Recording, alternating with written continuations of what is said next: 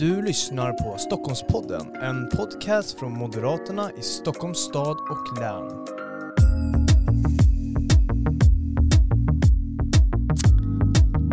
Ja, varmt välkomna till ännu ett avsnitt av Stockholmspodden. Jag brukar säga det, men jag säger det igen. Det känns som jag har sagt den där frasen nu hundra gånger. Eh, men det är jättekul faktiskt att jag får fortsätta säga den och det är jättekul att så många lyssnar. Eh, det här är ju då ett program från Moderaterna i Stockholms stad och län där vi pratar aktuella frågor, brinnande sakpolitiska frågor. Men idag så ska vi ju spana in lite i framtiden och kanske se vad Stockholms stad är om 30, 40, 20 ja, i framtiden helt enkelt. Eh, och med oss för att göra det så har vi ju Anna König Järmyr, finansborgarråd här i Stockholm. Varmt välkommen hit. Tack så mycket. Och eh, det är ju jättebra att du är här, för vi ska faktiskt prata då om, om Stockholms stad in i framtiden. Och eh, om vi ska liksom börja någonstans så tänker jag att vi måste ju börja idag. Vad är Stockholms stad för dig idag? Om vi ska kunna navigera in i framtiden under det här samtalet. Ja, nej, men det, det, är ju så mycket för mig, men jag tänker just vad är det idag? Så tänker jag, jag kan väl börja med att ta fasta på hur min dag har sett ut. Eh, och det började i morse tidigt med en presskonferens med Hockeyförbundet om eh, just att välkomna hit eh, ishockey-VM 2025. Och det visar på att vi är idag en stad som längtar tillbaka till att återhämta oss, men också till stora internationella arrangemang. Eh, vi kommer ha en av världens största turneringar inom dataspel här senare i sommar. Eh, och vi vill vara en stad som får hit besökare från hela världen där de stora internationella arrangemangen sker. Därför att besöksnäringen i Stockholm är en basnäring och vi ser hur det har slagit efter pandemin mot jobb bland unga och de med utländsk bakgrund. Så det är mm. viktigt för oss att kunna eh, jobba med den typen av aktiviteter. Mm. Och sen har vi ju senare under dagen så var vi i Axelsberg och pratade om trygghet. Eh, och Stockholm ska också vara en trygg stad där vi satsar mycket nu på platsutveckling. Och varför då? Ja men efter pandemin. Och det är det som också präglar Stockholm idag. Att vi har fått beteendeförändringar, man har fått nya insikter. Och någonting som har blivit allt viktigare för stockholmare så är det ju platsen mellan husen. De, det offentliga rummet, eh, grönområden, parker. Och det är därför det är så viktigt för oss också att det ska vara tryggt omhändertaget och väl skött. Lite senare, innan jag kom hit, så hade jag möte med Djurgården och hur man utvecklar Djurgården framåt. Det kommer att hända så mycket spännande. Och som de också pekar på, Djurgården har alltid varit i förändring. Man tror att det har på något sätt alltid stått still och att eh, det har men Skansen har alltid sett ut som det har gjort. Mm. Men tittar man bakåt i historien de senaste hundra åren så har det skett en enorm utveckling på Djurgården och de vill fortsätta att jobba i framkant när det gäller både att utveckla verksamheten och för hållbara transportlösningar och annat. Så det dagen för mig idag visar lite grann också eh, var Stockholm befinner sig just nu. En stad med nya insikter där man ser att Eh, just den här balansen mellan det urbana och det gröna, mellan arbetsliv och privatliv, det värderas mycket av mm. stockholmare och eh, där nya jobb växer fram i nya sektorer om vi ligger framkant av digitalisering och, ja, mm. och omställning. Mm.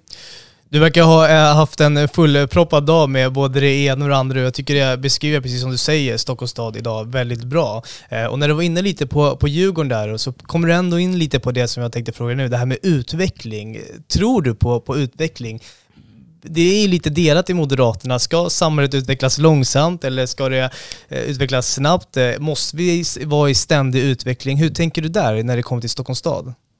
Ja, jag, jag, tror ju på ständig utveckling, en stad som aldrig står still. Jag tror att vi är många som har flyttat eh, en gång till Stockholm just därför att vi vill se en stad i ständig förändring och att att det är inte så roligt att komma tillbaka till städer där allting ser precis likadant ut som för 30 år sedan. Samtidigt så är vi ett liberalkonservativt parti. Och vad menar jag med det? Jo, men jag står också upp för årsringarna när det gäller bebyggelse i Stockholm, att vi ska värna det. Då är jag konservativ.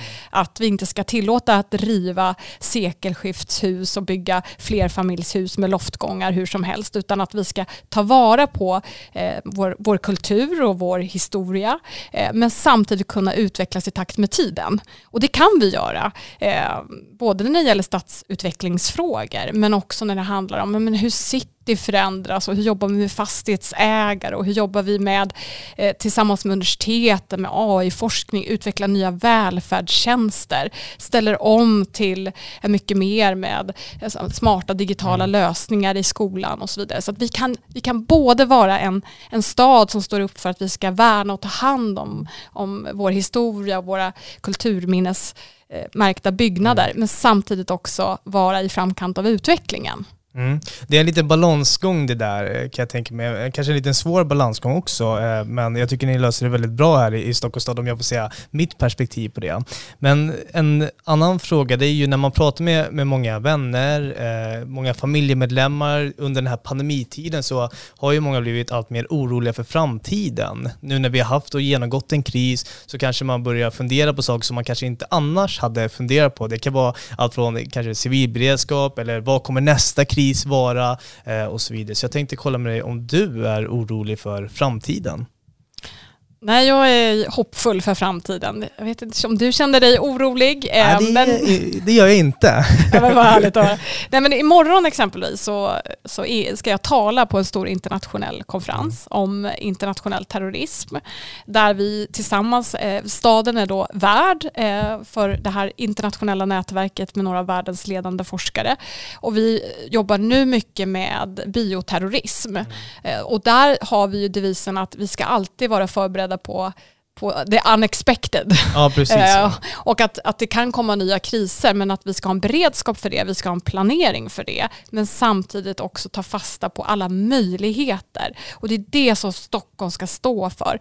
Att jag brukar säga det att det kan ta åratal att bli svensk medborgare men stockholmare ska du bli från första dagen du kommer hit och du ska ha goda möjligheter att bilda dig ett gott liv, att skapa dig ett gott liv.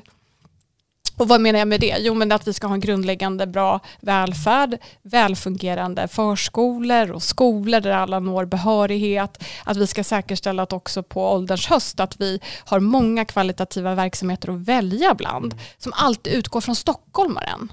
Eh, och inte från eh, vad vi sätter upp för kriterier vad kvalitet ska vara. Och nu har vi ett nytt kvalitetsprogram i Stockholm som, som jag tycker är tämligen revolutionerande där vi säger att ja, men det ska vara stockholmarens behov och förväntningar som ska styra och vi ska överträffa dem.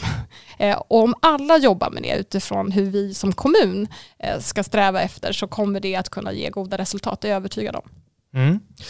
Jag är inte orolig för framtiden i alla fall. Eh, jag tror att vi kommer lösa den här krisen, eller återstarta den här krisen otroligt bra här i Stockholms stad och också framtidens kriser. Jag tror vi kommer vara väl förberedda. Eh, men jag tänker att om vi blickar framåt, eh, vi säger 10, 20, 30 år, huvudstaden växer, men i vilken takt kan den växa? För jag menar, kan kommunen in i framtiden, tror du, upprätthålla den här servicen, skolor, äldreomsorg och så vidare i högsta kvalitet? Även fast staden växer? Ja, men det kan vi och tittar vi också på klimat och miljömål så kan vi se att vi, vi lyckas skapa en hög tillväxt och vi växer samtidigt som vi minskar utsläppen. Och det är viktigt att kunna tillvarata vad vi har på ett smartare sätt. Det ser vi nu inom energifrågan där jag är väldigt aktiv och engagerad. Hur man tänker att hur kan vi använda kapaciteten på ett smartare sätt över dygnet. Så att mm. eh, om vi tar ett sånt eh, konkret exempel som sop sugar i Stockholm, om vi tömmer dem på samma tid över dygnet då tar det mycket effekt. Men om vi kan också sprida ut, när tankar vi ut energi och effekt ur systemet, då kommer vi kunna använda våra, våra ledningar och den effekt som vi har tillgång till på ett smartare sätt. Och samma sätt tycker jag att vi ska tänka med trafik eller vad det än är 10, 20, 30 år fram i tiden. Nu med elektrifieringen som vi nu har en elektrifieringspakt tillsammans med näringslivet. Det innebär tysta transporter som vi skulle kunna ha då logistik nattetid och leveranser. Vi kan jobba tillsammans med fastighetsägarna att vi bygger också bottenvåningar på ett smartare sätt så att leveranser kan ske eh, på tidig morgon jämfört med idag. Då minskar vi trängseln under rusningstid. Om människor jobbar digitalt så kan vi också avlasta kollektivtrafik, trafik under rusningstid så att vi kan planera vår stad på ett smartare sätt. Man kan börja gymnasieskolan senare och mer flexibelt så att alla inte ska mm. in samma tid. Och det tror jag det är nycklar framåt att vi tittar på men vilken kapacitet har vi och hur säkerställer vi att efter efterfrågan inte överträffar utbudet under peak. Och det kan man applicera på allt ifrån ja, men, trafik till sjukvård. Eh, så mm. det är spännande hur man planerar städer framåt tycker jag. Och att vi, jag skrev en artikel tillsammans med MIT i Financial Times om det här. För det är tämligen revolutionerande om vi skulle kunna jobba tillsammans med att, att använda den här strategin, inte bara när det gäller el, mm. utan också faktiskt hur vi samlar stadens system och börjar planera ihop för att för egentligen använda det vi har på mm. ett mycket bättre och effektivt, effektivare sätt. Mm. Jag tänker att vi i Stockholmsregionen har ju i och med Omstart Stockholmskampanjen som vi gjorde för, ja men det var väl cirka ett år sedan så ville ju vi bli, eller vi har ju mål att bli Europas främsta tillväxtregion och här spelar ju Stockholms kommun och Stockholms stad en otroligt viktig roll. Och jag vet ju att du är väldigt insatt i det här investering och forskningsfrågor och så vidare, att locka talang hit. Vad tror du vi kommer vara om 20, 30, 40 år i den här frågan?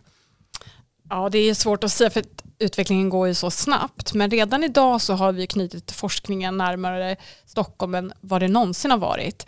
Eh, jag sitter själv med i många möten med KTH och med Stockholms universitet men vi har ju också nära samarbete med MIT där vi använder staden som testbädd. Eh, och ta exempelvis en plats som Kista. Säg att MIT och KTH, Stockholms stad då, skulle kunna implementera nya lösningar mm. oavsett om det gäller en, en lösning för trygghet eller om det handlar om ett smartare trafiksystem, då kan vi testa det eh, i den fysiska miljön eller använda stockholmarna eh, som medskapare av bättre tjänster för staden. Jag tror att många stockholmare vill vara med på det här. Ett exempel nu som vi har tillsammans med forskningen det är att vi har ett antal cyklister som har sensorer som fångar upp då data om luftkvalitet. Mm. Och då kan man mäta det på ett helt annat sätt än att vi har en vi har fasta mätstationer som ofta är dyrare eh, och kan inte mäta på lika bra sätt. Då får vi in data och så vet vi också men hur ser det ut över dygnet och stockholmarna kan också vara med eh, i det här försöket. Så det är exempel på hur vi jobbar med det. Men sen talangattraktion, det är ju där som eh, den stora konkurrensen kommer att ske mellan städer framåt. Och då är det därför jag jobbar så mycket nu med att attrahera hit talanger tillsammans med universiteten och de stora företagen. Men också startups som behöver ha hit allt ifrån ingenjörer till mjukvaruspecialister. Mm. Och då behöver vi ha myndigheter som jobbar med digitala tillstånd där du i praktiken ska kunna komma på förmiddagen och kunna jobba och få tillstånd på eftermiddagen. Eh, och vi måste ha mycket smidigare tillstånd och vi ska inte kompetens av utvisa utan vi ska hitta system där man både kan få hit internationella skolor, man kommer att kunna ha alltså, talangbostäder som vi utvecklar nu eh, och att det är humankapitalet som städer kommer att tävla om framåt. Och mm vad är det då som gör att man väljer att komma till Stockholm? Ja, för några år sedan så vet vi att talangerna de valde företag framför städer. Idag vet vi att det, de väljer städer framför arbetsgivare. Och då handlar det mycket om att peka på att vilka värderingar står för Stockholm för? Ja, vi står för att vi är en öppen, vi är en tolerant stad. Här har du möjlighet till att eh, liksom, balansera livet, bra för familjen. Så det är därför vi ser att vi attraherar så många. Och Spotify är ett bolag som vittnar att de, de attraherar många hbtq-personer från öst till exempel. Därför att de har inte samma tolerans eller öppenhet i, i de länderna som vi har i Stockholm och då blir det en konkurrensfördel för oss jag kan prata hur länge som helst ja. om det här, men jag ska säga det också att i pandemins spår, vad är det som gör Stockholm så unikt? Det är mycket, men en sak är också att vi har höghastighetsbredband till alla hushåll. Mm. Det är inte så att det är bara till några få. Så att jag tänker när, när arbetsgivare nu säger att ja, men man kan jobba digitalt och när stora globala bolag säger att ni ska kunna få jobba egentligen var som helst ifrån, ni som har möjlighet. Ja, då tänker jag att då är Stockholm den bästa platsen i hela världen just nu att jobba digitalt ifrån. Därför att vi har tillgång till höghastighetsbredband. Man har möjlighet att kunna sitta här men jobbar på New York-kontoret. Och det här måste vi berätta om och marknadsföra, för då kommer man kunna attrahera hit världens talanger och det kommer Stockholm att ha stor nytta av framåt. Mm. mm. Jag tänker att, eh, prata mycket om det här med, med konkurrens, det är en stor konkurrens i omvärlden. Vi har Berlin, vi har London som är stora städer också, som Stockholm konkurrerar med i och med att locka talang och investeringar och så vidare. Men jag tänker att vi har ju nu genomgått den här pandemin eh, och eh, Sveriges strategi från regeringen har ju varit lite sådär och vi har ju en hel del dödstal får man ändå säga om man jämför med våra nordiska grannländer till exempel. Jag tänker på den här Sverigebilden. hur tror du att den kommer påverka investeringar in i framtiden här? Kommer den påverka någonting eller står Stockholm sig eh, starkt trots att eh, regeringen har kanske bedrivit en annan strategi än vad kanske en moderatledd regering hade gjort? Ja, vi ser hur Sverigebilden har blivit påverkad. Det finns ju mätningar som visar på det. Mm. Samtidigt så har ju vi försökt att jobba med just bilden av ja, men hur har vi i Stockholm jobbat med pandemin. Så att ganska tidigt, jag har ju ett stort internationellt nätverk ändå med, med borgmästare runt om i hela världen mm. och då talade jag med min goda kollega i Florens som hade bjudit in eh, ambassadörer för att jobba med liksom internationella relationer. Så att vi bjöd in dem och haft kontakt också med ambassader i, i Stockholm för att kunna berätta om vårt arbete och då har man också kunnat informera och vi har tagit mycket internationell media också för att berätta om hur ser situationen ut här. Eh, och det visar också att i den här pandemin så har jag ju haft mest kontakt med mina internationella kollegor. Mm. Eh, därför att vi står inför samma utmaningar. När jag pratar, oavsett om det är eh, en borgmästare i Warszawa eller om jag pratar med borgmästaren i Helsingfors så har vi ändå behövt hantera pandemin på likartat sätt. Det har varit de segregerade områdena som har drabbat hårt. Det har varit huvudstäderna som drabbades först och hårdast. Det har varit brist på skyddsmaterial och här har vi kunnat hitta stöd mm. i varandra. Så för mig är det otvetydigt så att vi behöver jobba mycket, mycket mer städer framåt tillsammans för att kunna också hitta stöd eh, i kriser. Mm. Till exempel som ett, eh, om man bara skulle leka med tanken, ett liksom internationellt samarbete fast på, på stadsnivå eller huvudstäderna. Absolut så. Ja. så det vi tittar nu på inför det nordiska ministermötet, att då har ju vi förmöten, de nordiska borgmästarna och de baltiska, för att kunna formera gemensamma agender. Och vi har liknande nu möten inför Glasgow och klimattoppmötet, där vi också formerar oss städer emellan. Därför vi vill vara aktiva i förhandlingarna.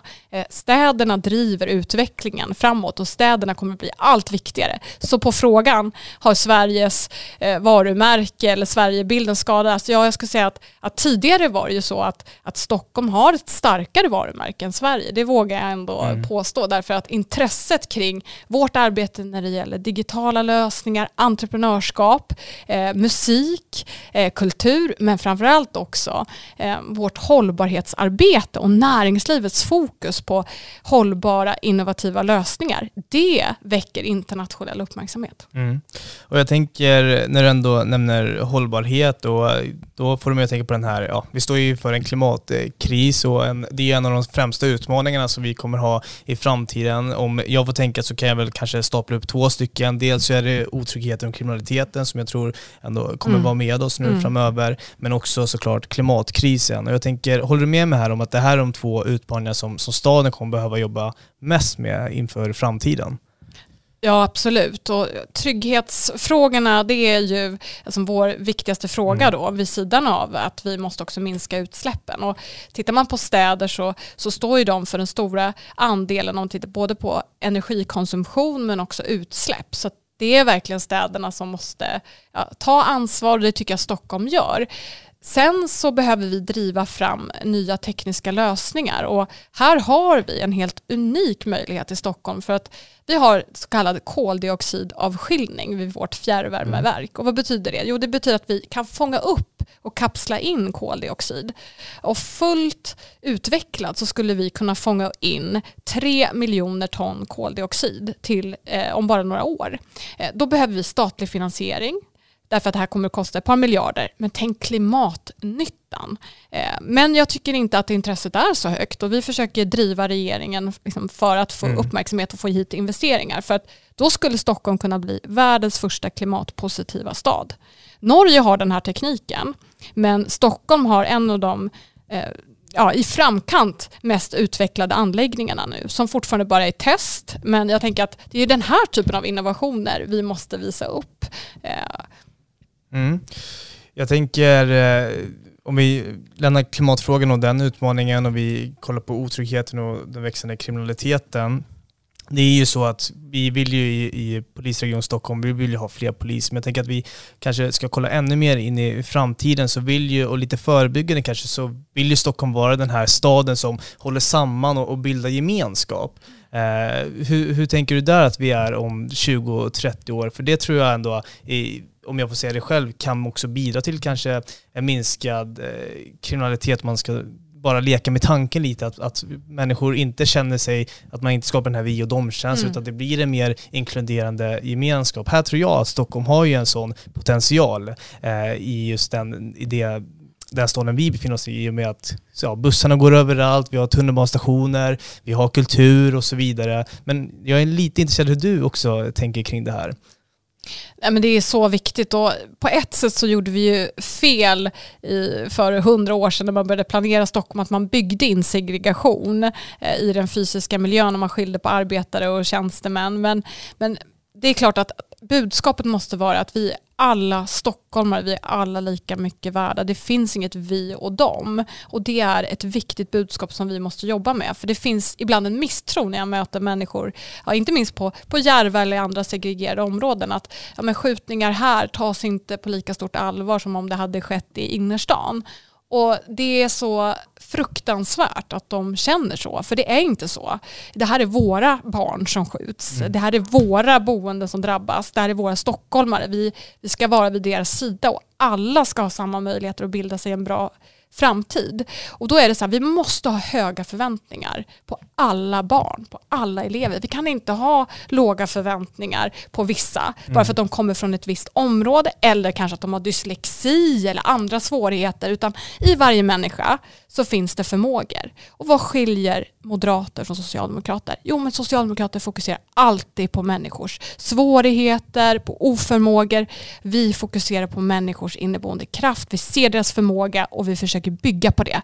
Och vi tror aldrig att det finns 100% svaga grupper utan vi ser att det finns människor vars potential inte har tagits tillvara. Och det, det kan låta att det är liksom vackra ord men det är faktiskt en ideologisk skillnad och en stark tilltro till människan mm. och att vi ska locka fram det och ge verktyg. Och då räknar vi inte bort några elever utan vi, vi har höga krav redan från början med höga förväntningar. Och det är så vi ser också hur skolresultaten ökar. Och det är så vi ser att det är just med den unga generationen tror jag, som vi långsiktigt, om vi ingjuter det här, att alla är lika mycket värda, vi tror på var och en, men vi har också ett ansvar för våra egna liv och vi ska ha ordning och reda, men vi har höga förväntningar och vi ställer krav för att ställa krav är att bry sig. Mm. Då kan vi bygga en bättre, mer inkluderande stad. Där alla är stockholmare. Där vi inte talar om var man bor eller om man är andra eller tredje generationens invandrare. Vi är stockholmare. Och den identiteten måste vi bygga framåt. Mm. Om vi går från identitet till nästan ett helt annat eh, ämne, eh, nämligen bostäder. Eh, det är också en fråga som ja, jag tror kommer dominera framtiden. Den dominerar ju ja, den lokala debatten idag. Man brukar ju prata om kanske bygg inte här på min, bakom min tomt eller bygg inte där eller bygg inte där. Eller, och så säger en hel del andra vi måste bygga mer och så vidare. Så att jag tror ändå den här stadsbyggnadsdebatten kommer ju flyga med oss in i, i framtiden. men hur viktigt är det att Stockholm inte växer som ett bostadsområde utan som en huvudstad? Jag, jag ser ju med viss oro till, till städer där det har blivit för dyrt för många grupper att bo. Eh, det kan vi se vid Silicon Valley och i USA och på många andra platser där, där just eh, välfärdsarbetare, det vill säga att eh, de har inte möjlighet att hitta en bostad. Och den utvecklingen kan vi inte ha i Stockholm utan där måste vi göra någonting och det behövs en nationell ny bostadspolitik. Det är långa ledtider, det kan ta 10-20 år från idé till färdigt projekt för alla överklaganden. Och det, det är inte hållbart framåt. Så det har vi det, de långa överklagandeprocesserna. det är många instanser som kommer in med byråkratin som sätter käppar i hjulet. Men, men också givetvis att, att vi ser idag att det byggs för mycket ettor och tvåor och det pekar också Länsstyrelsen på. Så att när familjen växer så måste det finnas möjlighet till större boenden. Eh, och det kan ju också vara att när det blir väldigt dyrt och komplicerat att bygga så bygger man hellre mindre för då får man ut högre kvadratmeterpris. Men vi måste också tänka att vi ska bygga eh, townhouse och radhus och lite större lägenheter så att när familjen växer eller man går från en till två i hushållet så ska det finnas möjligheter att bo även där. Men det är klart att, att bostadsfrågan är ju helt central för att eh, vi måste både bygga mer i Stockholm eh, och vi har rapporter som visar på att vi kan förtäta på många områden eh, på ett bra sätt som smälter in i omgivningen. Och vi har nya områden på väg fram. Vi har Slakthusområdet, vi har Loudden, vi har Värtan Ärtan, vi bygger i Farsta, i Årsta. Så att vi hittar ju hela tiden nya områden med ny bebyggelse. Men vi måste också se till att det blir smartare att kunna arbetspendla i hela regionen. Eh, och jag är ju för både tunnelbaneutbyggnaden, smartare eh, transporter i hela Mälardalen. Nu kommer ju Ostlänken också, Norrköping, Linköping som man kan arbetspendla. Mm. Jag tycker det är dags att också ha privatfinansiering för en tågförbindelse till Oslo så att vi gör att, att arbetsmarknadsregionen kan också vara så mycket större. Eh, det tror jag på liksom långsiktigt för, för Stockholms del. Men det ska finnas möjligheter att bo här därför att det är också viktigt för, för huvudstadens möjligheter att kunna att både få in eh, kapital och intäkter men också givetvis eh, att få behålla eh, kompetens. Eh. Mm. Ja men precis, det är ju nära kopplat till det som vi pratade lite innan, det här med investeringar och att företag vill flytta sina kontor och kunna locka också talang och arbetskraft, eh, sånt som Stockholm kanske behöver. Men jag tänker ju att vi går in lite på arbetsmarknaden, vi vänder mm. lite på bostäder, för de, de, hänger ju lite ihop. Och det här med att nu har ju pandemin, eh, vi har ju levt i pandemin i lite drygt över ett år och vi har ju jobbat hemifrån och vi har jobbat annorlunda och vi har gjort om våra vardag och eh, liv och så vidare. Tror du att eh, det här kommer följa med oss in i framtiden? Man pratar ju mycket om det här med att arbeta hemifrån. Kommer det vara en norm eller kommer det inte vara en norm? vad, vad tänker du kring det? jag tror att det är viktigt ändå att signalera att, att uh, i höst så är man välkommen tillbaka till mm. jobbet. Uh, jag tror att det är väldigt individuellt. En del människor mår bra av rutiner och att man är i ett sammanhang uh, och andra klarar mycket bra av att, att kunna jobba digitalt hemifrån. Och sen beror det ju på, jag läste någon artikel, vilka arbetsuppgifter som det rör. Om man sitter själv och, och man ska skriva mycket, man behöver fokusera, då kan det ju vara utmärkt att, att sitta hemma, om man har den möjligheten. Eh, men ska man ha ett kreativt möte där man ska tänka på bolla strategier eller affärsplaner, ja då behöver man ju vara i ett sammanhang där man träffar andra. Eh, och, så att jag tror att vi kommer kunna se en kombination där kontoren förändras. Jag talade med Erik Ericssons vd, de har ju 10 000 anställda i Kista. Eh, och, och, han sa det att ja, vi kommer ju fortfarande ha kvar kontoren, men de kommer se annorlunda ut. Vad använder vi kontoren till? Ja, men det blir ju mer större rum där man har möjlighet att ha den här typen av kreativa mm. processer. Och sen kanske det individuella arbetet det har man digitalt. Men vilka möjligheter det ger. Jag tänker för Stockholms stads del framåt. De som har suttit i bilköer eller i kollektivtrafiksköer från Farsta eller från söderort som ska in. Eh, de skulle kunna jobba i hubbar om det finns möjlighet. Och det tänker jag att det är så vi måste börja jobba runt om i hela Stockholm. Att ja, men 15 minuter staden. Vi kanske mm. ska ha lokala arbetshubbar där man kan komma in och man kan jobba från olika arbetsplatser och förvaltningar och bolag. Men man jobbar på samma plats därför att det är nära till jobbet. Och då kommer vi in på det här nära till service, nära till eh, bra skolor, nära till arbetsplats. Ja, en arbetsplats kan se annorlunda ut. Ja, vi vet att det kommer in mycket coworking-ytor nu. Det kommer kaféer som både är kafé och eh, de har möjlighet till liksom, arbetsplatser mm. som man kan hyra in sig och det kommer att finnas mobila möten mötesrum som man hyr in sig på timme. Så att visst kommer det att förändras och visst kommer vi att använda kontoren på ett annat sätt. Mm, precis, och det bidrar ju till eh, mer levande stadsdelar också. Eh, till exempel i söderort eh, och i Vällingby och så vidare. Hässelby och sådär. Men jag tänker att fastighetssektorn och kontorslokaler då, de är ju nära förknippade till om företag väljer att göra om sina arbetssätt till exempel. Man kanske inte behöver ha det här jättekontoret man kanske inte behöver ha de här jätteytorna om man bara jobbar eh, tre dagar hemma och två dagar på kontoret för till exempel så kreativa processer och så vidare. Men hur tänker du där? Hur, hur skulle du vilja att kanske kontorslokaler och fastighetssektorn förändras in i framtiden? Om jag skulle välja så skulle jag mm. gärna vilja se större flexibilitet så att en, eh, ett kontor skulle kunna vara en bostad för en talang nattetid och sen är det kontor dagtid. Det skulle kunna vara en, en plats där man har en yta som både har gallerier och kulturupplevelser men man kan också jobba. Det vill säga att, att det finns en stor förändring i hur man använder lokalen. Den kan användas på många olika sätt. Så att så att en person är där tre dagar i veckan så kan det, vara, kan det nyttjas för andra ändamål två dagar i veckan. Mm. Och vi ser den här typen av exempel nu hur gallerister kommer in i kontorslokaler eh, som då har stått tomma och tar mm. över och skapar intresse, besökare, folkliv. Eh, eller man kan ta samman när det gäller matupplevelser eller annat. Att just de här upplevelser och upplevelsebaserad konsumtion, om det är handeln eller om man tänker arbetsplatser, det kommer att förändras. Eh, och vi, jag bollar jättemycket nu med, med fastighetssektorn om detta, men, men det kommer vara någonting annat än vad vi har sett eh, och vi kommer att se, behöva ett regelverk som möjliggör att man kan gå från kontor till bostäder exempelvis, mm. vilket det inte gör idag. Mm. Eh, men här skulle vi kunna göra mer. Mm. Precis, det är intressant eh, om jag får tänka lite själv det här med, med att man kanske till exempel har tre dagar på kontoret och sen är det en annan verksamhet. Till exempel levande bottenvåningar för ökad trygghet i vissa stadsdelar och så vidare. Så det är jätteintressant vad, vad den här utvecklingen kommer att ta vägen in i, in i framtiden.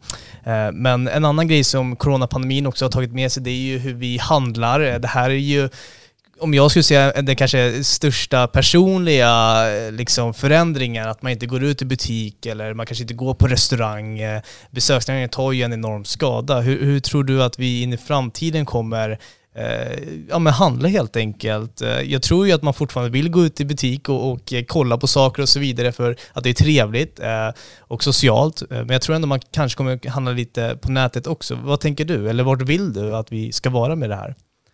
Jag tror att, att även handeln kommer att stå inför mer upplevelsebaserad mm. konsumtion.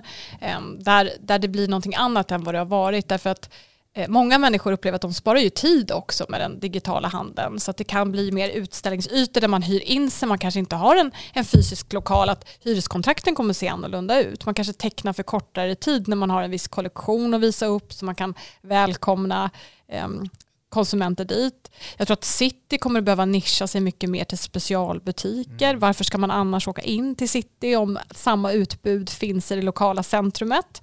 Eh, så att jag tror att för hundra år sedan så hade vi ju mycket av småskalig handel i Stockholm Stockholm. Eh, det är mycket väl att vi efter pandemin kan komma tillbaka till de här livsmedelsspeciferierna och eh, småskaliga butikerna mm. som är väldigt mm. nischade, som man inte hittar någon annanstans.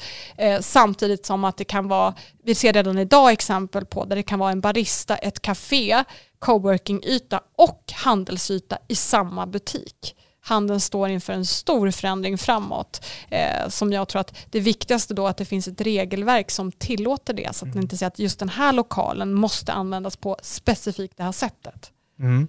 Det är intressant det med besöksnäringen. Det har ju tagit enorm skada nu under coronapandemin och jag såg ett eh, inslag från Stockholms handelskammare där de var och intervjuade Gröna Lunds eh, VD Magnus Widell och han eh, menar att politiken måste hjälpa besöksnäringen att utvecklas. Eh, vad, vad, tänker du kring det? Hur kan politiken hjälpa besöksnäringen att utvecklas in i framtiden? Ja, men eh, ett sådant exempel är ju att möjliggöra för en verksamhet som Gröna Lund att få utvecklas. Ehm, som idag, som innan pandemin då fick stänga flera gånger om året därför att det var fullt. De kunde inte ta emot alla besökare. Så det är ett exempel. Men det andra är ju att, att också ge det samma betydelse som all annan tung industri därför att det ger för Stockholm så mycket jobb, så mycket intäkter, så stor internationell uppmärksamhet. Eh, så att vi måste se att det här är en av de viktigaste näringarna för vår del och då ska tillstånden fungera. Det ska vara liksom, möjlighet att har man goda idéer så ska vi finnas sida vid sida och hjälpa mm. till att utveckla eh, besöksnäringens behov framåt. Och det kan vara att man tittar på men hur kan vi jobba med smartare transportlösningar så att det, det går bättre att kunna förflytta sig till just tillstånd för ny, nya uteserveringar i samband med eh, restauranger mm. till att, eh, att ja, på olika sätt vara med och bidra till deras utveckling. Mm. Han menade ju i det här inslaget också att han ville gärna se att man har en besöksnäringsminister. Eh, en minister som bara fokuserar på besöksnäringen ja. helt enkelt. Från den lokala glassbutiken till de stora flygbolagen och turistbolagen till exempel. Eh, om vi får leka lite med det, vad, vad tänker du kring det? Någon, en besöksnäringsminister som bara jobbar med besöksnäringen och försöker sig förstå besöksnäringen. Ja, det skulle verkligen behövas. Jag tänker just på Arlanda. Ja vi behöver utveckla Arlanda, vi behöver stärka kommunikationerna till Arlanda, bygga ut Arlanda eh, så att vi kan välkomna hit fler eh, besökare. Jag tror att affärsflyget kommer att, det kommer ta tid för det att återhämtas men däremot så kommer det vara många som kommer att vilja resa och uppleva nya platser mm. och inte minst besöksnäringen. Så för hotellen och för restaurangerna, det är därför det är så viktigt med den här typen av arrangemang som ishockey-VM. Vi behöver visa eh, mer än någonsin tidigare att vi står på tårna. Vi har en hel organisation som är beredd att möta upp och kommer att marknadsföra Stockholm genom att dra hit stora internationella arrangemang så att man får upp ögonen för vår mm. stad. Mm. Det var en, en som sa till mig på ett möte att Stockholm är the best kept secret in the world. och så, så kan vi inte ha det utan vi måste sätta Stockholm och Sverige på kartan genom att också då den här typen av idrottsarrangemang eller annat som lockar hit både också produktioner som kan visa upp världens vackraste huvudstad för omvärlden. Det kommer besöksnäringen att gynnas av mm. om vi jobbar tillsammans. Mm. Man pratar ju mycket om in i framtiden att Stockholms stad ska vara en innovativ stad, man pratar mycket om hybridstaden och så vidare. Vill du att eh, Stockholms stad ska vara innovativ och med åt det tech Eh, tech-hållet kanske med innovativa smarta lösningar och så vidare in i framtiden. Ser du gärna att vi blir en sån, en sån stad? Ja men verkligen och jag tycker vi är det på många sätt. Om mm. vi tittar på alla också unicorns eller enhörningar som vi har här.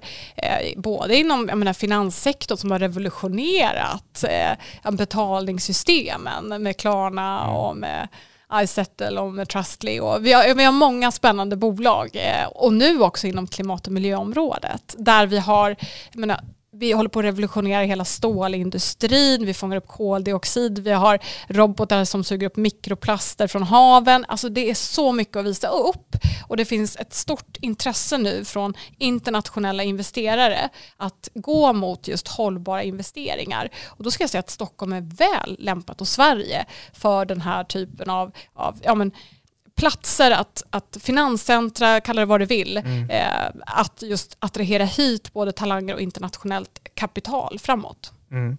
Man brukar ju prata om att vi in i framtiden kommer behöva göra en hel del strukturomvandlingar, mm. eh, framförallt på individnivå, hur vi lever, kanske hur vi äter, hur vi rör oss, vilka, hur, vi, våra färder, hur vi färdas och så vidare. Eh, hur tänker du kring det? Tror du att vi kommer behöva göra så stora omfattande strukturomvandlingar på, på individnivå? Ja, men jag tror det och jag är inte alltid säker på att vi kommer märka det själva. Mm. Det kommer bara ske ja. successivt. Där. Eh, men, men, det är klart att delningsekonomin är här för att stanna. Det våra föräldrar tycker är självklart att äga, det kommer den yngre generationen bara mm. tycka att ja, men varför gör man det? Det tar bara plats och energi. Och, utan jag tänker på delningsbilar och annat. Det, människor kommer att vilja dela mer eh, och snarare tänka att jag ska ha tillgång till olika, det kan vara produkter eller tjänster tjänster snarare än att behöva äga det. Eh, och det, det tror jag är en generationsfråga som kommer att komma och en, en trend som kommer växa mm. sig allt starkare eh, framåt. Mm. Ja, det är intressant att se vart vi kommer vara om 40 år till exempel i den här huvudstaden. Vi bara kollar på utvecklingen som varit det senaste året med pandemin och så vidare som har bara skjutit fram allting. Mm. Eh, men, men jag tänker Anna att vi nu går in eh, för landning och eh, det är ju så här att du ska få göra en liten utläggning om din drömstad, vad, vad du vill att Stockholms stad ska vara eh, in i framtiden här. Eh, och jag vet ju och hört att du har ett kärt minne från Midnattsloppet eh, som, som du brukar ta upp, så jag tänker att eh, du får take it away, eh, så mutar jag mig själv här. Nej, men, tack så mycket. Nej, men för mig är Stockholm så mycket och jag älskar verkligen den här staden och jag tänker vi som har flyttat hit har ju ändå aktivt valt Stockholm. Och varför har vi gjort det? Nej, men det är ju pulsen, det är människorna, eh, upplevelserna men också det här att man får vara sig själv och man respekterar att människor är olika. Så att jag är inte den som tränar så mycket, men jag, jag sprang midnattsloppet. Jag behöver en, en tävling för att kunna motivera mig själv. Och eh, då hörde jag att man kunde klä ut sig, så att givetvis, det var ju också eh, rymdtema det året. Det var ju 50 år sedan eh, land, eh, landningen på månen, så att jag klädde ut mig till astronaut och fick faktiskt eh, äkta autografer på ryggen och, av tidigare astronauter. Och så sprang jag med min heliumballong och så bredvid mig hade jag min väninna som då var superwoman. Ja, och det, vi var inte ensamma utan runt om då den här folkfesten som Midnattloppet är ändå när alla står på Södermalm och hejar och välkomnar alla som kämpar. Ja, så, så, lyckades vi då klara detta lopp eh, och efteråt så där, ja men nu måste vi fira med ett litet glas. Så att eh, vi tar bussen till Sankt Eriksplan och går in på en på en liten krog, kvarterskrog. Eh, och där dessutom så hade det varit någon sorts kräfttema så att hela den här platsen är då fylld av kräftor och eh, och olika dekorationer.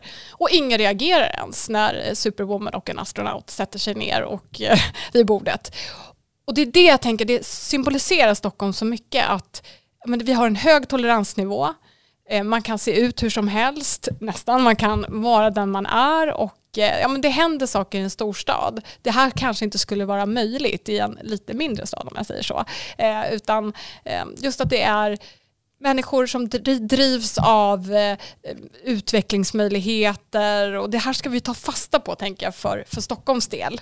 Eh, att bygga på det. Och då är vi tillbaka till liksom, värderingar, att vi känner att vi har tolerans för varandra. Eh, vi ser möjligheter eh, och vi har en puls som vi tycker om. Vi är en stad som aldrig står still. Och vi vill också välkomna människor att vara medskapare av staden, inte bara passiva medborgare utan att man är med. Och man tycker till om staden, man är med i processerna, man får liksom är det så att vi upplåter en sommargågata då kan man varit med innan och hjälpt till att utforma den som restaurangägare eller som handlare, vilket sker nu. Eh, så att vi bjuder in stockholmare till olika pilotförsök att kunna testa nya lösningar. Eh, jag var själv i Boston och såg eh, hur de jobbar med olika skyltar där de sa så här, vi håller på att testa nya trafikskyltar. Do you love this? Do you hate this? Please let us know. Och det är precis det här vi behöver i Stockholm också, att det är inte färdigt. Utan man kan vara med och pröva en ny välfärdsinnovation eller en ny sensor i gatumiljön som ska göra att trafiken flyter smidigare. Och att vi bjuder in stockholmarna för att vi är en testbädd för Sverige, men vi är också en testbädd internationellt. Vi är ett tryggt välfärdsland där man ska veta att man får sjukvård eller man får en välfungerande skola när man behöver det. Mm. Och man får en bra äldreomsorg där, man, där ens egna behov sätts i centrum och inte där det fastställs av Eh, politiker eller ja, verksamhetschefer utan att det utgår från individens behov och förväntningar och att det är så vi utvecklar liksom Stockholm framåt, att, att det är stockholmaren i centrum. Um, så det, ja, det finns så otroligt mycket positivt med, med hur Stockholm ska utvecklas. Men att vi ser förmågor, vi fokuserar inte på oförmågor. Vi ser att eh, men det finns ett, en omtanke och ett civilkurage. Jag tyckte det visade sig genom de kriser som vi har haft. Både under pandemin där många sträckte ut en hand och ville hjälpa till. Det finns en sån omtanke för varandra. Och vi såg det också under terrorattentatet att människor som inte kände varandra plötsligt ja, men erbjöd sig skjuts, de hämtade barn, de hjälpte varandra. Eh, och det är det jag menar med att i varje stockholmare så, så finns det oerhört mycket medmänsklighet eh, och omtanke för varandra samtidigt som vi är en, en storstad med liksom den, den puls och den rikedom som också finns. Stort tack eh, för det Anna, det var en väldigt eh, fin utläggning av Stockholms stad. Eh, nu är det så här att vi ska avrunda och de som lyssnar på det här, vi spelar in det här lite innan sommaren men ni kommer att lyssna på det här mitt i sommaren. Så vi ska ju självklart passa på också att hälsa en fortsatt fin sommar till alla er som lyssnar på det här. Och så hoppas jag att ni är med oss i nästa avsnitt av Stockholmspodden. Stort tack Anna-Karin Hjelmy, finansborgarråd för att du kom hit. Tack så mycket för att jag fick vara med. Ha det så fint. Hej hej.